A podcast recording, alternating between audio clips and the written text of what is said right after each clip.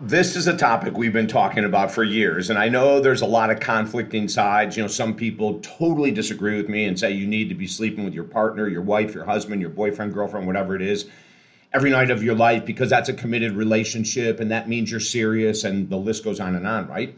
And then there's the flip side which the side is that I take. Hey, listen, if you can sleep with your partner soundly and one of them isn't a night owl and one of them isn't an early bird and you know one of them doesn't snore and one of keep going on and on. If you have a great relationship, marriage, whatever you want to call it, and you guys sleep soundly together, and during arguments you find a way to still sleep soundly and you let the arguments go or whatever pattern you've created, that's awesome.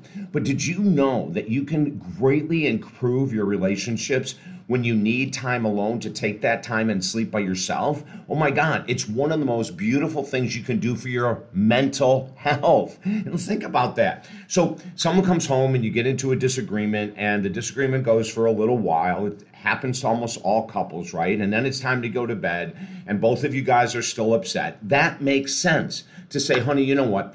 This hasn't been a good evening. I'm going to go sleep in the other room. I've got to get my sleep. I've got to get my rest. And then when we get up in the morning, maybe we'll talk then. Probably be better to wait till tomorrow night. Are you okay with that? Let's do this together. Let's just take a break. I need to rest. You need to rest. At least we're not going to be f- going back and forth. And, you know, whether we're talking or whether we're arguing, let's just sleep in separate rooms.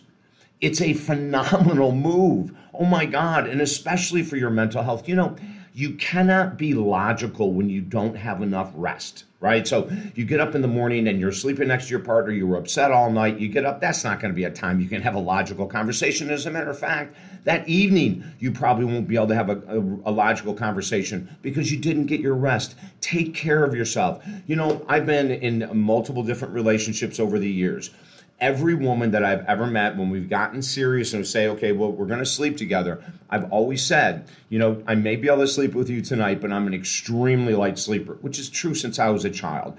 And so, probably 80% of the time, I'm going to be sleeping in the other room. And I want you to know that up front. You know, I don't want you to all of a sudden say, oh, you know, you're breaking our code, you're breaking our unspoken agreement, we're supposed to sleep together. That's not the way I work, you know? And I have I've only had one woman in all the years of dating that absolutely freaked out. And she re- refused to let me go in the other room. I mean, you want to talk about messing with someone's mental health? Oh my God, here we are. I have a huge week ahead. I get up early, five o'clock in the morning. I hadn't been sleeping well. And I said, honey, I'm going to go in the other room to sleep. At midnight, she's pounding on the door, waking me up, saying, You're not supposed to sleep alone. We're in a relationship. I said, Oh my God. That is the most insane thing I've ever heard. I said, I told you on the first day we met that this was going to happen. This is not a surprise. I do this all the time. Now, for some people, that's not acceptable, and that's fine. Then I'm not the guy for you, right? In this case, though, she ended up just continuing to beat on it and beat on it and beat on it, and I had to end the relationship you can't be in that type of relationship. And for me, my mental health is crucial, and sleep is a massive part of my mental health. As a matter of fact, we've got a workshop coming up on mental health, which we're going to cover all of this, and I encourage you to join it. It's going to start on February 20th, 2024. I think that's a Tuesday.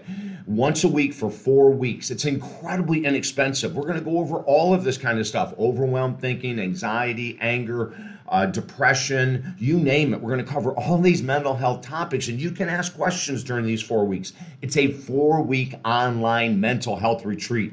The American Psychological Association continues to talk about that 80% of Americans don't have the tools to deal with the mental health challenges, relation challenges, addiction challenges, grief challenges, you name it. And we're going to give you solutions to so many of these mental health challenges. So join us at talkdavid.com. Also, oh, I was going to say four, we have five books on the website absolutely free. And if you want a 20 minute free session with me, just sign up at the website. We do it all the time, helping people even in 20 minutes at no charge. Everything is at talkdavid.com. Have a beautiful day.